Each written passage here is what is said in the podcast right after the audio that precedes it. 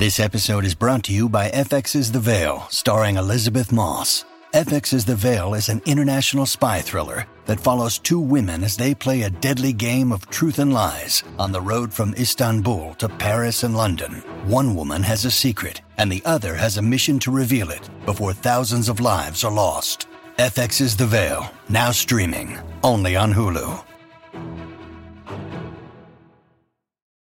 When you need mealtime inspiration, it's worth shopping Kroger, where you'll find over 30,000 mouthwatering choices that excite your inner foodie. And no matter what tasty choice you make, you'll enjoy our everyday low prices, plus extra ways to save, like digital coupons worth over $600 each week. You can also save up to $1 off per gallon at the pump with fuel points. More savings and more inspiring flavors make shopping Kroger worth it every time. Kroger, fresh for everyone. Fuel restrictions apply.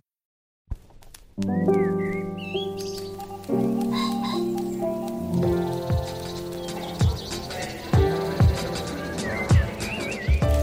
Stephen Metcalf, and this is the Slate Culture Gabfest, Natasha Lyonne's Poker Face edition. It's Wednesday, February 1st, 2023. On today's show, Rian Johnson and Natasha Lyonne, he of Knives Out, she of Russian Doll, have teamed up to create Poker Face, a serial crime dramedy, kind of in the Columbo mode. We'll discuss. It's on Peacock. And then our march to the Oscars continues. We discuss All Quiet on the Western Front, which has been showered with nominations, nine in all, including Best Picture. It's a German language version of the classic novel detailing the brutalities of World War I. And finally, oh, capitalism, you've done it again. We discuss a Grub Street article about the latest stroke of capitalist genius for selling authenticity to yuppies, known as the Shoppy Shop. Joining me today is uh, Julia Turner. She's the deputy managing editor of the LA Times. Hey, Julia. Hello, hello, Steve. Hello. And uh, of course, Dana Stevens sitting across from me is the uh, film critic for Slate. Though, Dana, I notice you're kind of two timing a little bit on the cinema. You're writing about the television. That's true. We'll talk about that this week. But this is the fallow season for movies, is why. So, you know, I'm sort of stretching a little bit to write about some interesting and sometimes movie related television projects. Yeah, well, lucky us, right? The Poker Face piece was great. Let's start there. Ryan Johnson has scored two huge hits with Knives Out and its sequel Glass Onion. Natasha Lyonne, meanwhile, made really kind of an extraordinary comeback with the Netflix TV show Russian Doll a few years ago. The two have now teamed up for Poker Face on Peacock. Uh, it's kind of like an anti premium streaming series in a way. It's uh, not a bingeable set of 10 episodes that adds up to a single novelistic story arc, but it's really more of an old fashioned case of the week TV show with a Columbo or, you know, even Murder She Wrote vibe. Lyonne plays Charlie Cale, a casino employee with an astonishing gift. She can tell when people are lying, which she is now going to use now that she's on the lam to solve murders week by week. This is a scene from episode three where she catches someone telling a little white lie about paprika. Let's listen. Paprika? Paprika? Yeah, it's just this uh, stupid little thing that's been bugging me, because uh, mostly when people lie, it's for some dumb who cares reason, which I'm sure this is. So last night, in the kitchen, you said you didn't know where the paprika was, but y- you did know, so why were you lying about the paprika?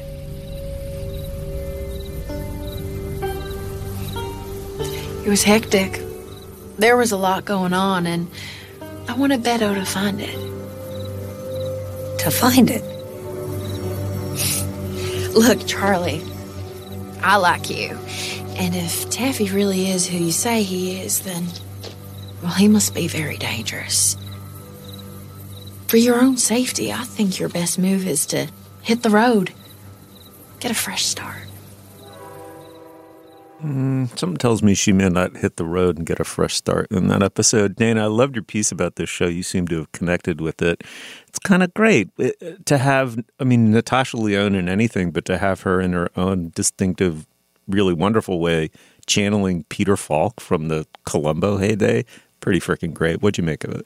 Yeah, I mean, this show just completely hit the spot for me. I'm not going to make any big argument for it as the the future of television, or you know anything that's kind of even reinventing the wheel as far as this crime of the week procedural goes. But we just don't have any shows like this right now. And I mean, as I think I've said at this point ad nauseum on this show, I just sometimes like get really over the the episodic, deep mythology kind of TV that, gives you a cliffhanger every single week. It's there's something really satisfying about individual episodes being tied up in a bundle and you can watch them in any order which you really can with this show. Once you've seen the pilot that you know sets out the premise that you just discussed you, you really could just mix them up because it's just the same adventure happening over and over again. That makes it not the best show for binging because it is the same formula over and over again but it does that in a very clever and sweet way. And just, you know, as with any of these shows, hangs on the personality of Natasha Lyonne. If you enjoy her, I mean, Russian Doll, the first season of it, was one of my favorite TV shows of the past, I don't know, five, eight years. I absolutely loved that six episodes or whatever it was of TV. This isn't that. It's obviously a different structure, but it similarly relies on just the charm, the charisma, the rasping voice of, of Natasha Lyonne. So if you like her and you like a, a mystery of the week retro style Columbo story, I think you'll dig this show. Yeah, and Julia, we hear that clip and like immediately my tail starts wagging. Like I just love the sound of Natasha Lyonne's voice, especially recently. That that like experience weathered, you know, rasp. It's like so human and easy to connect with. What do you make of this one? I mean, let me mount an argument that this is revolutionizing the future of TV. I'm not sure I believe it, but let me try. Why has it taken this long in the peak TV fancy streaming era for really creative people who are capable of our best work to just take aim at the procedural. The procedural is such a fun format. It's so satisfying. It's television's ultimate comfort food. I say this as someone who I think has literally watched every single episode ever aired of both Law and Order and Law and Order SVU. Like, and we don't spend a ton of time talking about shows like that because the pleasures of them are not. It's not Andor. It's not The Last of Us. It's not trying to make a huge point about humankind. It's not trying to make you think differently about the world. It's not really even trying to make art. It's trying to use the tools of art to please you and entertain you. Mm-hmm. and somehow it's so refreshing to have these not just talented, but like I don't know, kind of chic artists, right? Like kind of cool artists. They're both at these career peaks, right? Like Natasha Lyonne has made just this incredible stuff. Rian Johnson has shown that he can like tangle with the Star Wars verse, come out more successful than he was before, and then turn his attention to like making adults love murder mysteries again. Like, what a gift for these people to decide that at this moment of peak talent, when what they could say is, we really want to recreate All Quiet on the Western Front with Natasha as Paul.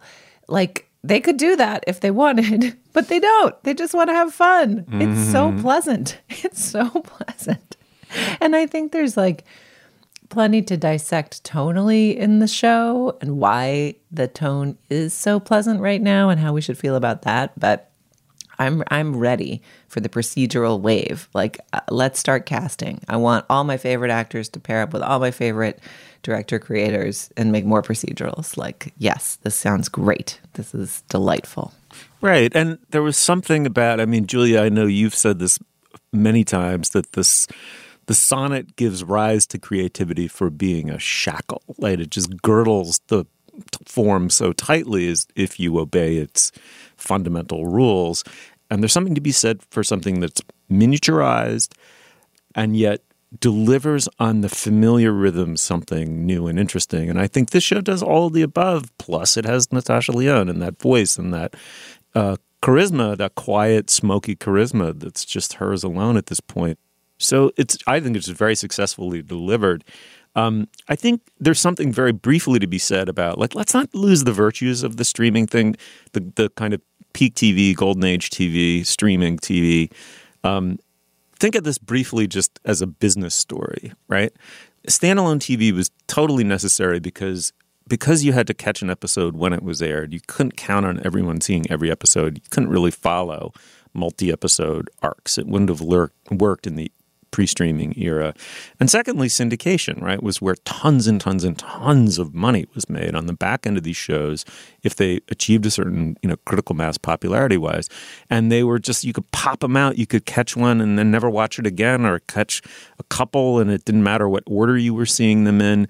Um, I feel like I'm going to the hardware store for oranges, as they say, in a weird way. Like I feel Peacock being an NBC product kind of wants to have familiarity, old shoe familiarity to it to draw in like a maybe a new demographic of uh, of watchers. At the same time, it wants the prestige of prestige TV.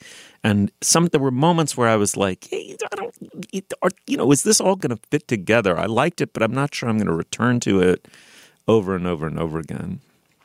I don't know. I guess they're just betting on the fact. Peacock is just betting on the fact that, as Julia was saying, the kind of um, prestige right now and the and the hipness of of the combination of Lyonne and Johnson will draw people in. I yeah. don't. I don't personally watch TV uh, in order to sustain some sort of you know narrative underneath the episodes. In other words, it didn't it didn't feel like a a fault in these episodes that it didn't supply that and didn't make me want to watch them less.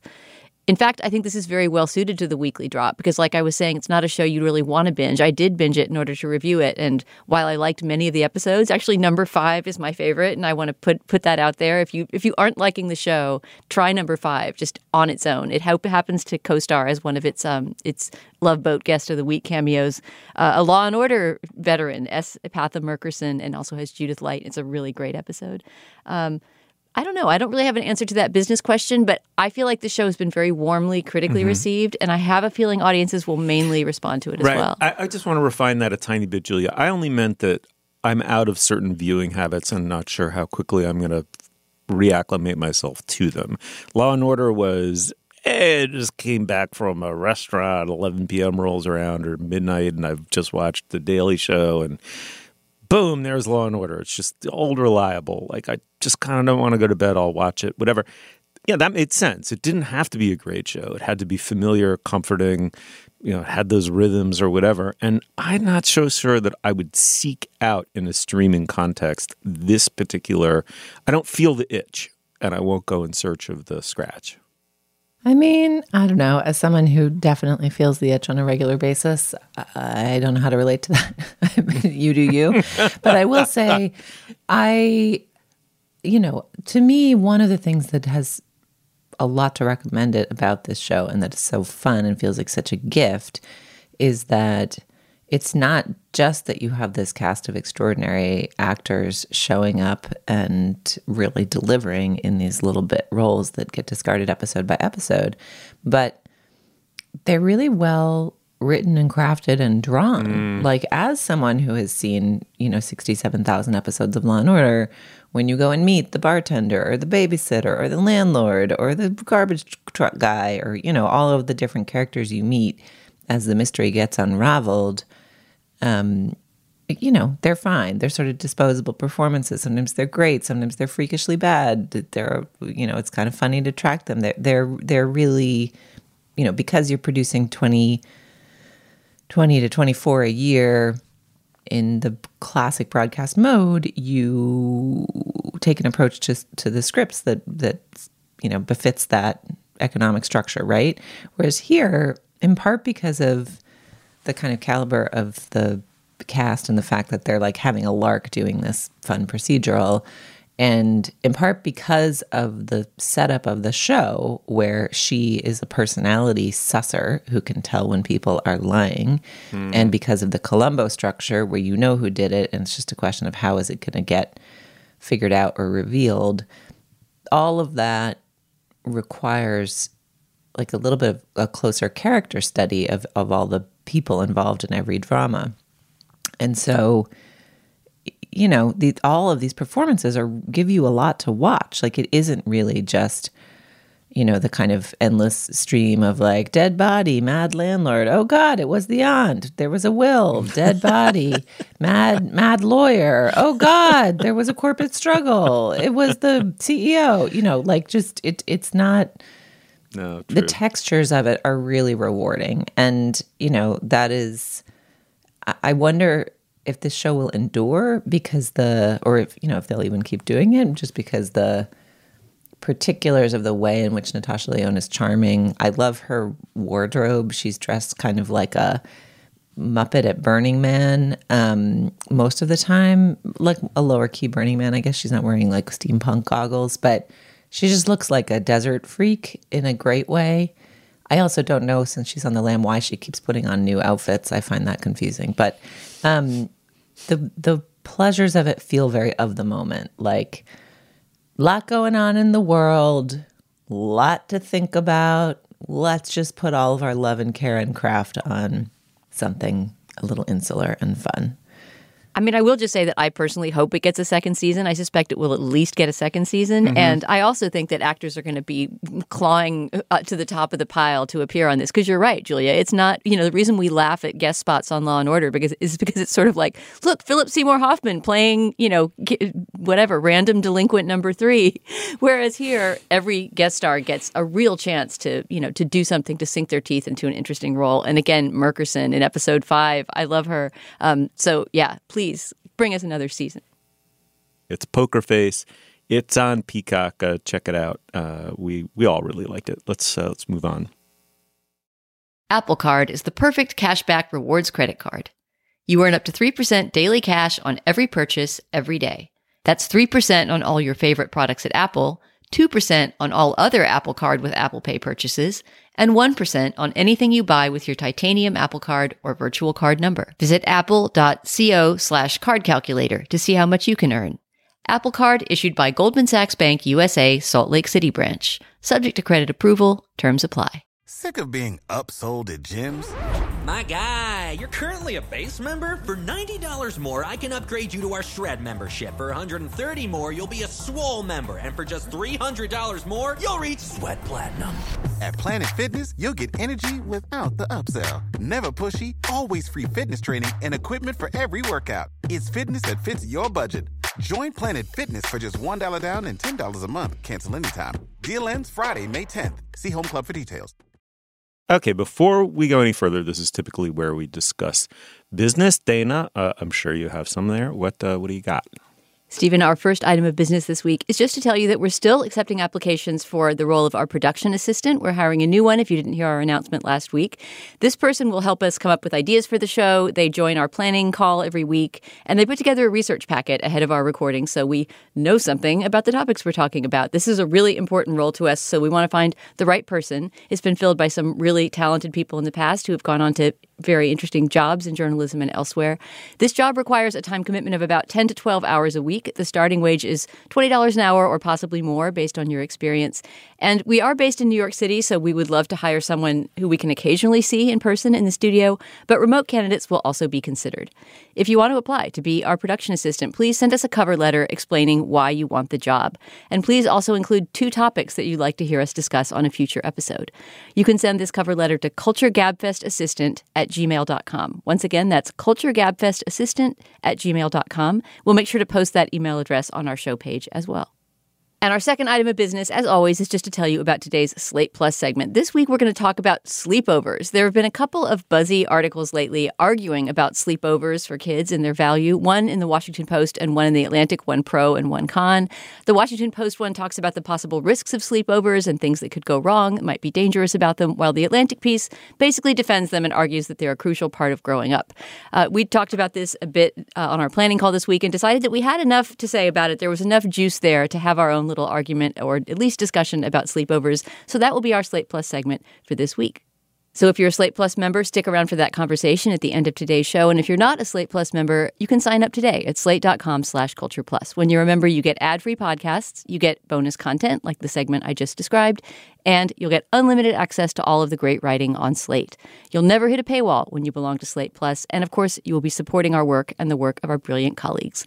These memberships are really important for Slate, so please sign up today at slate.com slash culture plus. Once again, that's slate.com slash culture plus.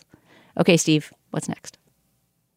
All right. Well, the German director Edward Berger has taken on a monumental task, as anyone approaching this classic novel, All Quiet on the Western Front, would have to. He it, the challenge I think in doing this material again is to depict the First World War, a half forgotten war, a war without all of the greatest generation mythologies of defeating fascism and therefore evil, um, in all of its gruesome, ignoble majesty, while also making us care. It's very remote from our lived experience.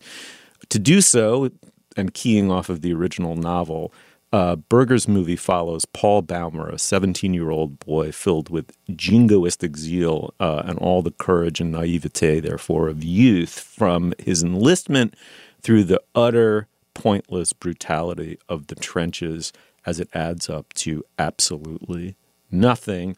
Okay, well, we face this challenge occasionally when we do a foreign language movie. We we don't have an obvious clip to use. This movie is almost entirely in German. Uh, so we don't have any dialogue, but there are so many interesting sonic moments in this movie. This is from a haunting early scene where we see women repairing the uniforms of dead soldiers so they can be recycled for new recruits who themselves are just products of recycling. So you're going to hear the sewing machines in this clip and also the abrasive score that recurs throughout the film. Let's let's have a listen.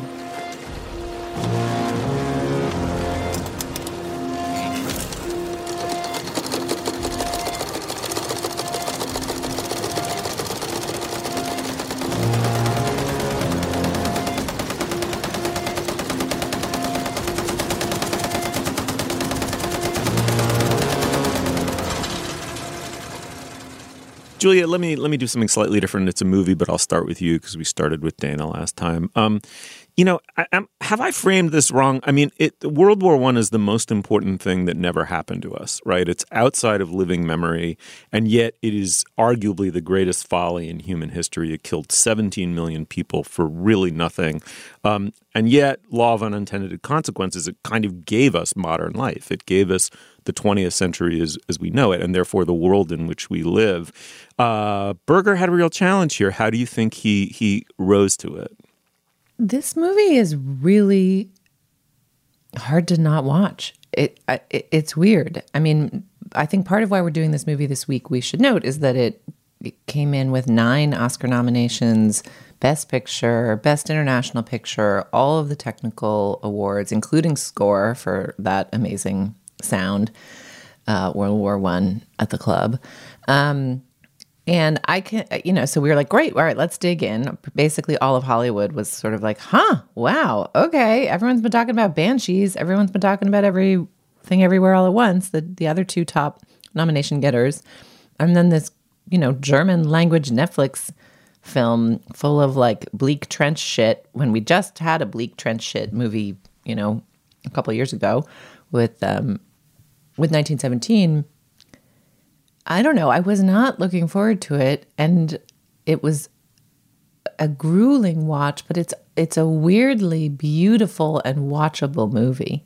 Like I was, I, I sort of understood upon watching it why it has a nomination in every single technical category. Um, the the way in which, often wordlessly, often just as you're watching soldiers tumble through incredibly bleak, purposeless tasks.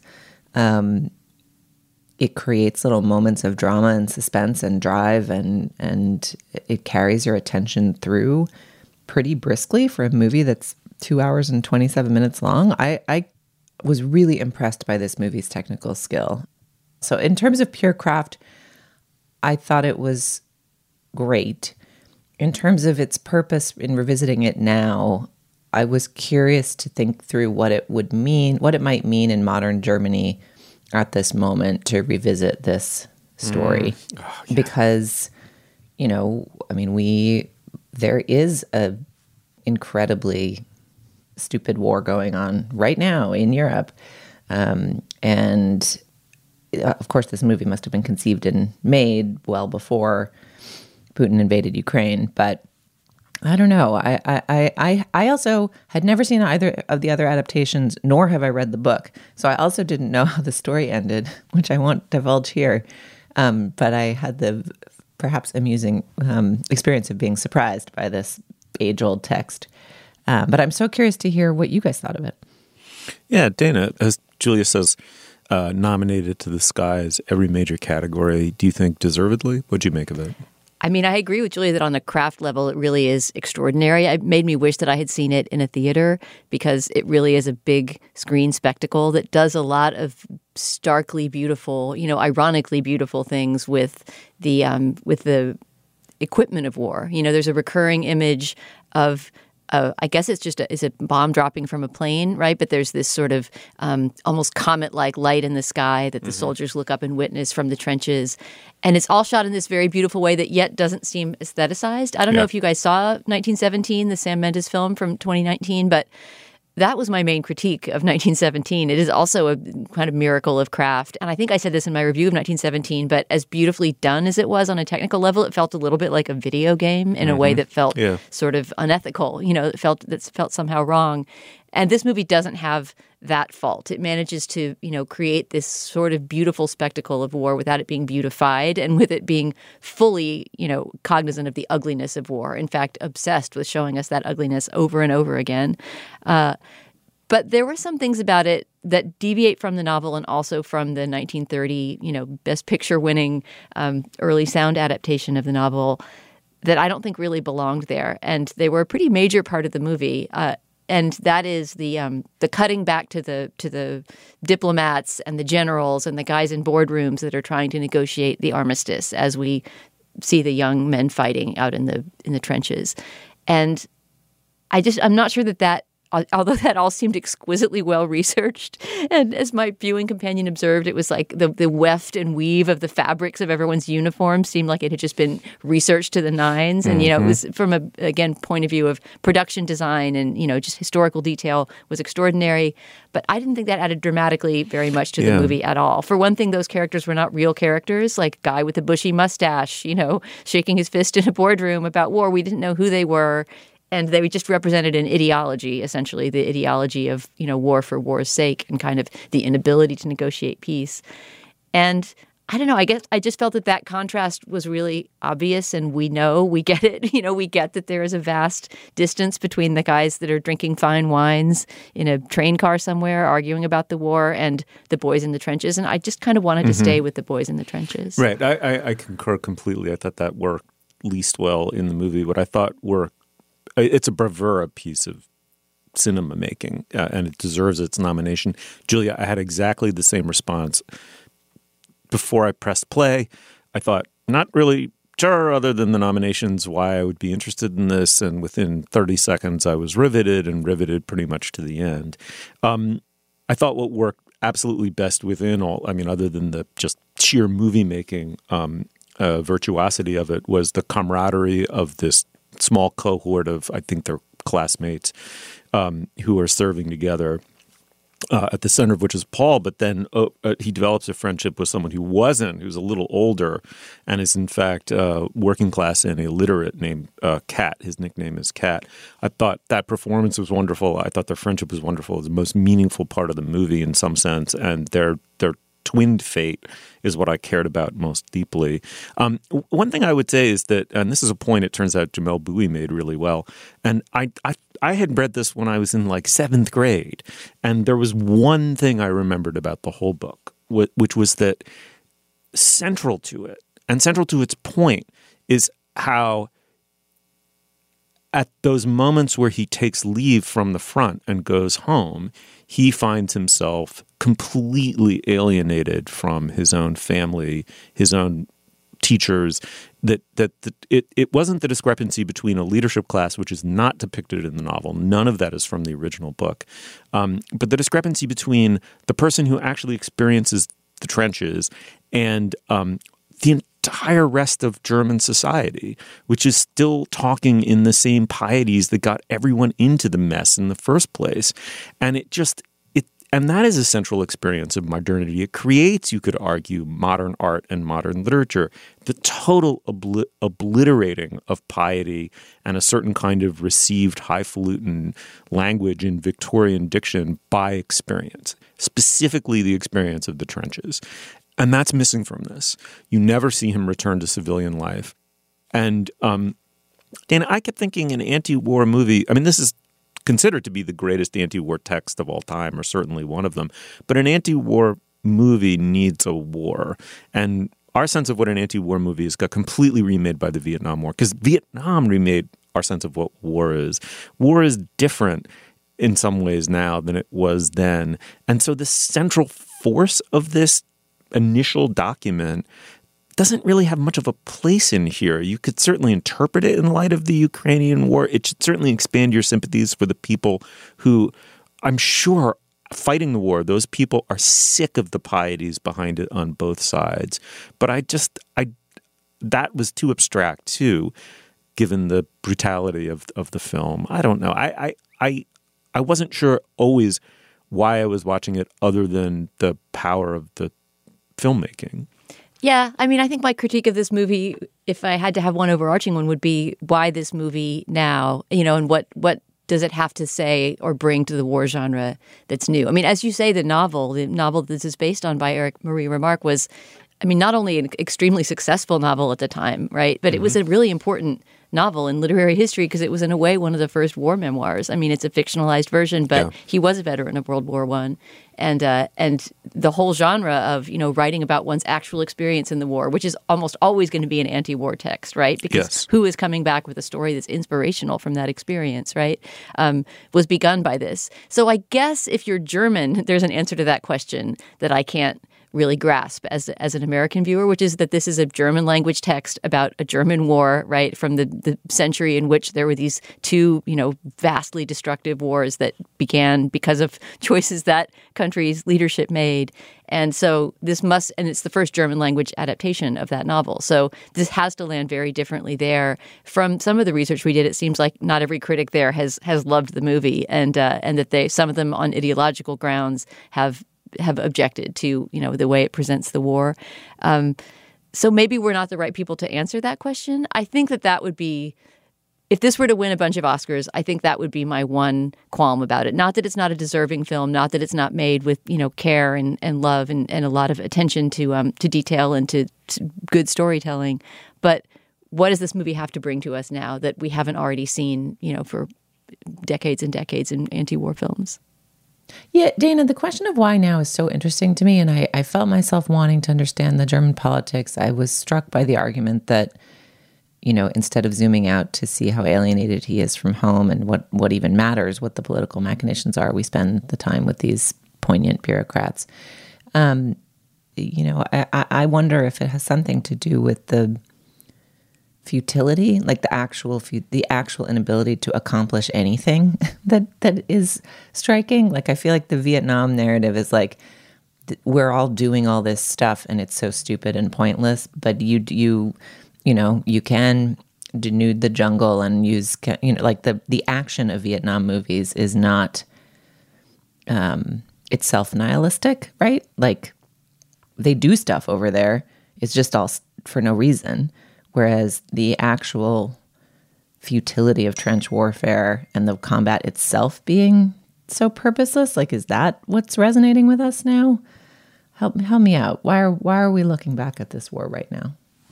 Let me hazard an answer Julia as best I can, which is that, you know, unintentionally this movie gives us some kind of an explanation for the to put it mildly, equivocal response of the Germans to the Ukrainian war. Their reluctance to step in to supply uh, arms or financial support to the degree the other NATO, major NATO allies are, its relative reticence in condemning Putin. I think it has to do with way more than just a dependency on the fossil fuels of Russia. I think this movie helps explain why, after two brutal world wars, and sort of century defining world wars, both lost by Germany, there's a streak of anti piety and anti charisma that runs through, especially the reunited Germany. Um, that conduces to a degree of pacifism. Um, I think you feel when you go there. The entire country is devoted, in some sense, uh, to reckoning and historical memory and not repeating the mistakes of the past. And so I, of course, it couldn't have been in response to the Ukrainian war, but it's out of the same zeitgeist that gives us this, um, I think, in some ways, quite frustrating reluctance in the face of the Ukrainian cl- conflict to take clear sides uh, and and repeat pieties that I regard to be true that we're fighting global, essentially on our behalf, Zelensky and the Ukrainians are fighting global illiberalism um, in ways that are utterly heroic. But it is so, this movie, if nothing else, is a reminder that it is so fucking easy for me to sit here and say that. That at the actual level of boots on the ground, exactly these experiences or their equivalents are happening every single day. And I don't have to experience that terror. And so, to the extent that one remakes a movie like this, maybe it should be remade every 10 years. It's a salutary reminder. Some other, often young and increasingly in the modern world, socially and financially disenfranchised person acts as our surrogate. Yeah, maybe every generation needs this movie Yeah. again, right? I mean, and it, it's worthy of noting in that context that the book was banned by the Nazis, Erich Maria Remarque's novel. burned, so yeah. so reading it now in, in Germany, which I gather all students do, you know, as many students do Mm. here in the U.S., is a way of, of reclaiming a history that was lost. Okay, the movie is All Quiet on the Western Front. It's on Netflix. It is very easy to see and I think really worth seeking out. Okay, let's move on. I want to tell you about a new show from the Financial Times called Life and Art from FT Weekend, hosted by me, Lila Raptopoulos. Life and Art is twice a week. On Mondays, I have a guest on to talk about life and how to live a good one. Everything from winter travel to cooking to living more creatively. And on Fridays, we talk art. Two FT journalists and I discuss a piece of culture that's in the air new music, movies, and more. Find Life and Art from FT Weekend wherever you listen. Hi, this is Dahlia Lithwick, host of Slate's legal podcast, Amicus. If you're listening to this show, you might be interested in Amicus's live show that we're hosting in Washington, D.C. on Tuesday, May the 14th. My colleague, Mark Joseph Stern, and I will be talking to some amazing guests, including Sherrilyn Ifill and a sitting state Supreme Court justice all about how originalism, a relatively recently invented way of interpreting the Constitution, has taken over the Supreme Court and radically reshaped the law. It's been doctrinal rocket fuel for the conservative legal movement and facilitated the rolling back of abortion rights, the expansion of gun rights, and the obliteration of the separation of church and state. And as another wildly consequential Supreme Court term careers to its end, the court's originalists are on a tear. But there's something you can do about it, and we hope you'll join us in DC on May 14th to explore the possible pathways out of the current situation. Go to slate.com slash amicus live for tickets. All right. Well, the uh, author Emily Sundberg has written a piece for Grub Street that really caught our eye. It's about a phenomenon dubbed shoppy shops. And uh, let me quote someone that she quotes because it captures it really well. We need a new term for, quote, internet based small businesses that still use global supply infrastructure, as Sundberg says. This is a friend of hers speaking, a culture writer who also tells Emily Sundberg, we know these minimalist ish generic aesthetics are not connected to any true local origin, but we see them as indicative of some kind of authenticity. My current thought is that they don't feel local to a place, but instead they feel local to the internet, which is, after all, where we all live. And someone else in the course of the piece dubs these shoppy shops. Julia, what'd you make of uh, both the piece and the phenomenon it's describing? Oh, it's so satisfying when a piece of culture reporting puts its finger on something you've observed in the world and um, haven't even quite noticed yourself noticing. It's one of my favorite types of reporting, and this piece is a real coup of that, uh, of sort of noting that more and more at the little coffee shop or the plant store or the you know place that you do still go to in a bricks and mortar sense the same sets of things show up. Particular soaps particular tinned fish particular attractively designed but available everywhere but designed as though they aren't available everywhere bottles of olive oil. Um, and what the piece reveals is that there is this kind of internet back end for people who want to put beautiful little dry goods in their stores. The piece notes that a lot of people use the word provisions, um, so that essentially they can go on a big online database and click up on a wholesaler's version of Amazon the things that they can put in their mom and pop shops to keep you from feeling like you just buy things at Amazon. Um, and it's so, I'm not sure that that reveal is actually shocking. Like, you know, I, I don't know how we think the purveyors of little shops found the cute things in their stores before. Did they all go actually like forage them in the bushes of local craftsmen? maybe, but you know, that like wholesaling has always been a business. Um, but I think it's such a smart piece about the aesthetics of consumption and what we want to feel when we're buying something and how, you know, capitalism is always a step ahead a step ahead of us in figuring out how to offer us consumer experiences that that are the ones we want to have at any given moment.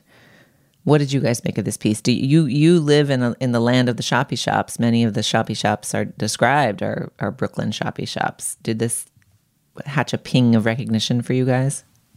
I think it did less for me for the very dorky reason that I do almost all my food shopping at the food co-op, mm. which Steve just recently became a member of too. And after I put in that, you know, whatever it is, three hours of work every six weeks, I'm damn well going to shop there and get some value from it so I don't think I wander into the places that have these kind of uh, small washed, as the piece says. You know, these these these items that are made to look as if they come from small businesses when they're actually part of some mm-hmm. big supply chain. I mean, the packaging that she describes, I, rec- I recognize perfectly, and uh, it's a really lively piece to read for that reason. Just the way she describes, you know, the look of these of these objects. You know, you certainly see them everywhere, and you know, the sudden wave for tinned fish that swept the nation in the last couple I don't know years or so, she kind of puts her finger on the um, the trendiness of those kinds of things. You know, those items that a desire is sort of created artificially for them on the internet, which I do completely recognize, even if I'm probably not wandering into the shops mm. that sell them. Yeah, I mean, I. So, a couple different things. First of all, just chapeau, right? Like the capitalism's ability to satisfy what feel like deep needs, but in fact are themselves only cravings produced by capitalism is just endlessly innovative. And one of the you know sides of the street that it's been working for at least the last 20 30 years is authenticity. Um, as someone who moved to a very small community filled with small producers um, I think there is a genuine version of this, and I don't think we should go so Warhol and Pomo that we think everything is always branding, therefore plus ça change. I hate that argument. I just don't think it's real. Um, I think some things produced at a more handcrafted level are in some obvious way better. I mean, as someone who personally knows people who started incredibly popular, successful businesses at a tiny, at a micro scale, right? Like the Suarez Brewery up where I live, like they have decided not to grow. They can't make what they make at scale. They can get by and do well, but not get rich at the level that they're at currently. And they, as of now at least, you know, refuse to go to the next level. And so I think, Julia, I guess I would throw it back and just say, listen, I have no problem. Certain things probably are produced so much more efficiently at scale and with no appreciable loss of quality. You know, it, it, to the extent that there's any justice in the this way of doing things, it's the radically lowered cost of goods and therefore their accessibility to a much there is an economic democracy behind production at scale in a way. So, you know, that's a freedom I think we should revel in and take advantage of where appropriate but then don't fake like don't fake it like don't play me like a sucker because then i will backlash against it and secondly don't tell me this lie that in some instances there's no difference between you know Budweiser and like the microbrewery, you know, the farm microbrewery in Vermont that blah blah blah, like fill in the blank. I don't know. Am no, I... you're right. You're right. You're right. I I I I should not be quite so cynical about it in in sniffing a bit at the reveal that there is a like place where shop owners can go to find what goods are available wholesale like there have been some centralized places for that but the other you're, you're right that the other thing this piece highlights and that's part of what makes it such an interesting sticky good piece of journalism is that there's a couple of interesting trends captured in it. Is sort of pretty big businesses pretending to be small businesses in the, through their aesthetics, right? And sort of um, trying to grow but retain the feeling of like the direct to consumer relationship um, and the aesthetics of like, oh, I just happened to find this beautiful little company that makes these sweet little tin fish with the pretty picture on the front. Mm-hmm. Um, the other trend that this piece touches on, and again, it's just like a really dense morsel that you should go read, is the idea that a lot of us are now getting pushed products on Instagram and other social platforms. And there's a certain kind of vertigo of encountering those direct to consumer brands without the stamp of approval of a local seller or curator or somebody you trust saying the thing is actually good. Like, I feel like I have this all the time I'll see like a swimsuit or a skirt or whatever and just be like, is this real? Like, is this a real, is this a real company that makes real stuff that I might really want? Or is this like a dumb Instagram charade where the shirt's going to be made out of cardboard or the, the, the whole thing is just a scam to like get me to pay money for a brand I have no relationship or trust in? I mean, I guess there's something to be said for just the existence of brick and mortar stores continuing, right? It kind of goes to the argument we're always having about theatrical screenings of movies versus watching them digitally. We would all be sad if movie theaters didn't exist anymore, even if we don't go to them as much as we used to.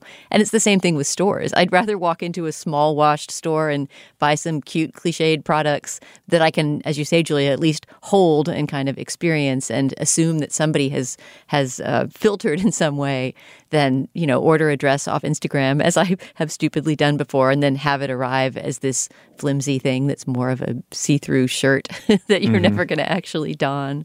Yeah, I mean that's the other thing. Like maybe this is good news, right? Like, wouldn't you rather have a dozen shoppy shops in your neighborhood than a dozen like ATM machines, which was the prior highest and best use discovered by capitalism of like Brooklyn real estate, right? Like, so what if they all sell one particular brand of internet olive oil. Like, I don't know. That's kind of cute. That seems like more fun to walk past than the ATM. Well, wait a second, um, though. And wait, wait, wait. Just let me just, just yeah, let yeah. me finish. Like I, I guess if like what if what the if machine of venture capitalism has discovered is that people want to go to stores near them to buy things.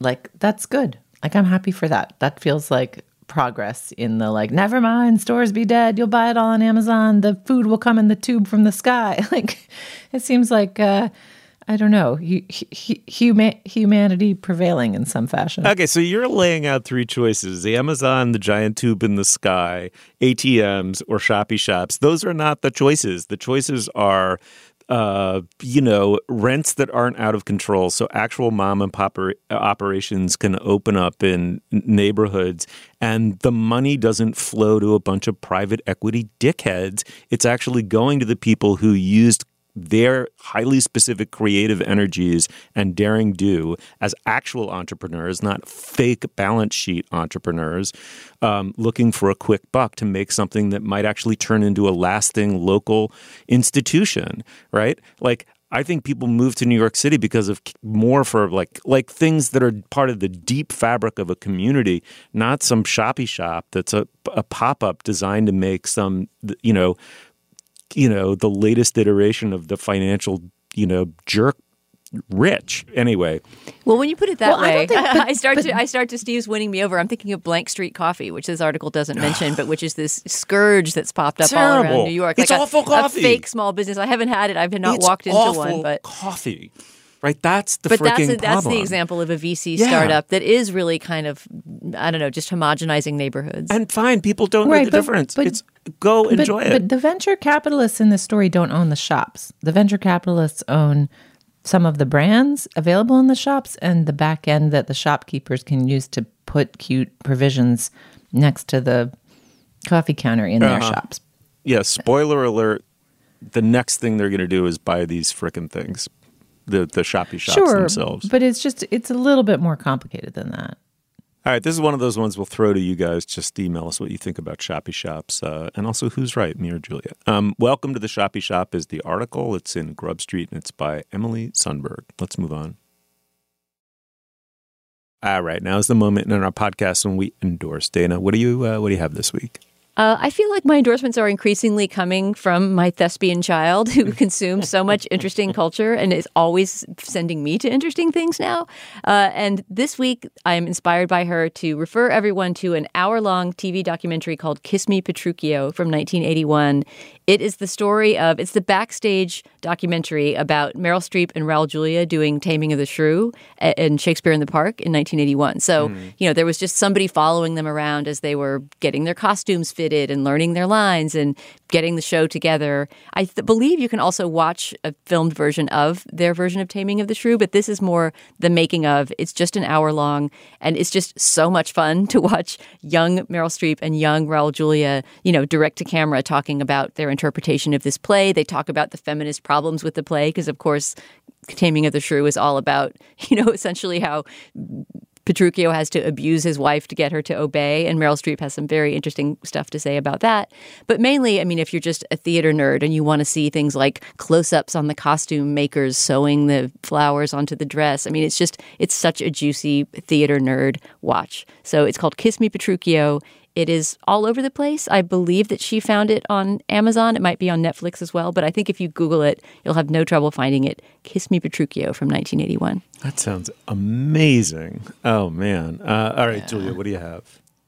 Okay, well, I know we just talked about The Last of Us a couple weeks ago. I had not yet seen the third episode. And as if, if you're following on Twitter or following the TV cultureverse at all, you will have heard that the third episode of The Last of Us is an absolute stunner of a love story. It, it sort of departs from our main characters and depicts the world of two men played by Nick Offerman and Murray Bartlett and how they navigate this post-apocalyptic landscape and eventually intersect with with our main characters and it's just an incredibly beautiful love story that's incredibly well acted and made and made me feel 100% on board the rest of this show and wherever it's going to take us. Even if the rest of it is literally just like pop-up zombies for seven more episodes like i have to watch the rest of the show to see what it does. It, it just if you if you have not joined this journey you got to go do it. And my favorite tweet about this that went viral on sunday night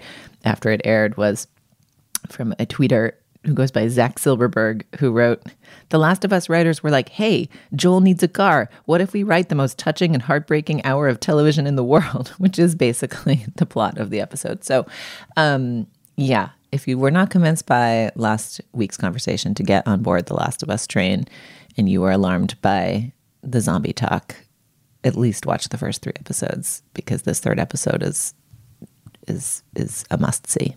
Oh man, yeah, no, no, I missed that episode of our show due to COVID, so I haven't seen Last of Us yet. So now I'm I'm all in. Uh, thanks for that, Julia. Um, all right, so I I couldn't let the death of Tom Verlaine go unremarked. Um, it, to the extent Verlaine had a unfortunate fate as a musician, it was only that he came up next to the Talking Heads, his band Television, came up right next to. He was peer band to Talking Heads, Ramones, Blondie, um, you know, just all of whom went on to much, much bigger success than Verlaine's band Television.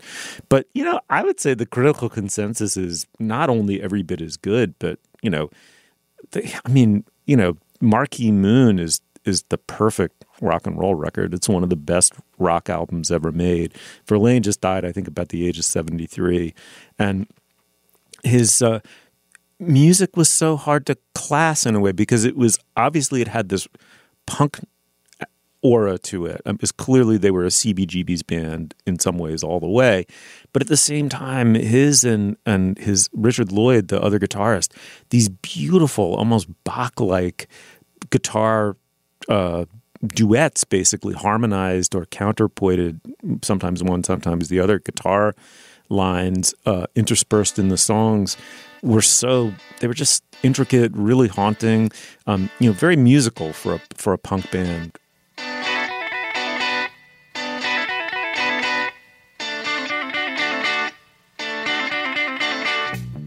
Just rest in peace, Tom Verlaine. I mean, really created one of the great, great bands of all time.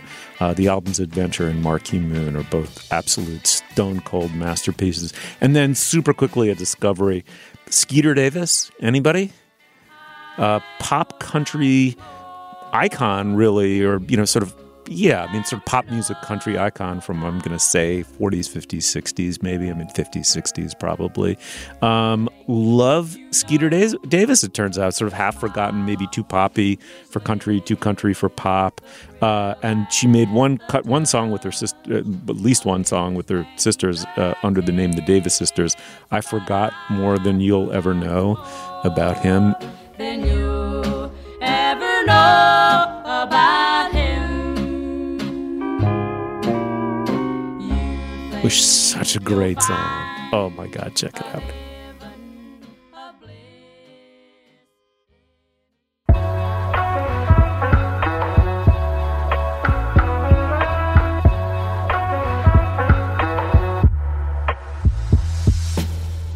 You'll find links to some of the things we talked about today at our show page. That's slate.com slash culturefest. And you can email us, we love it, at culturefest at slate.com.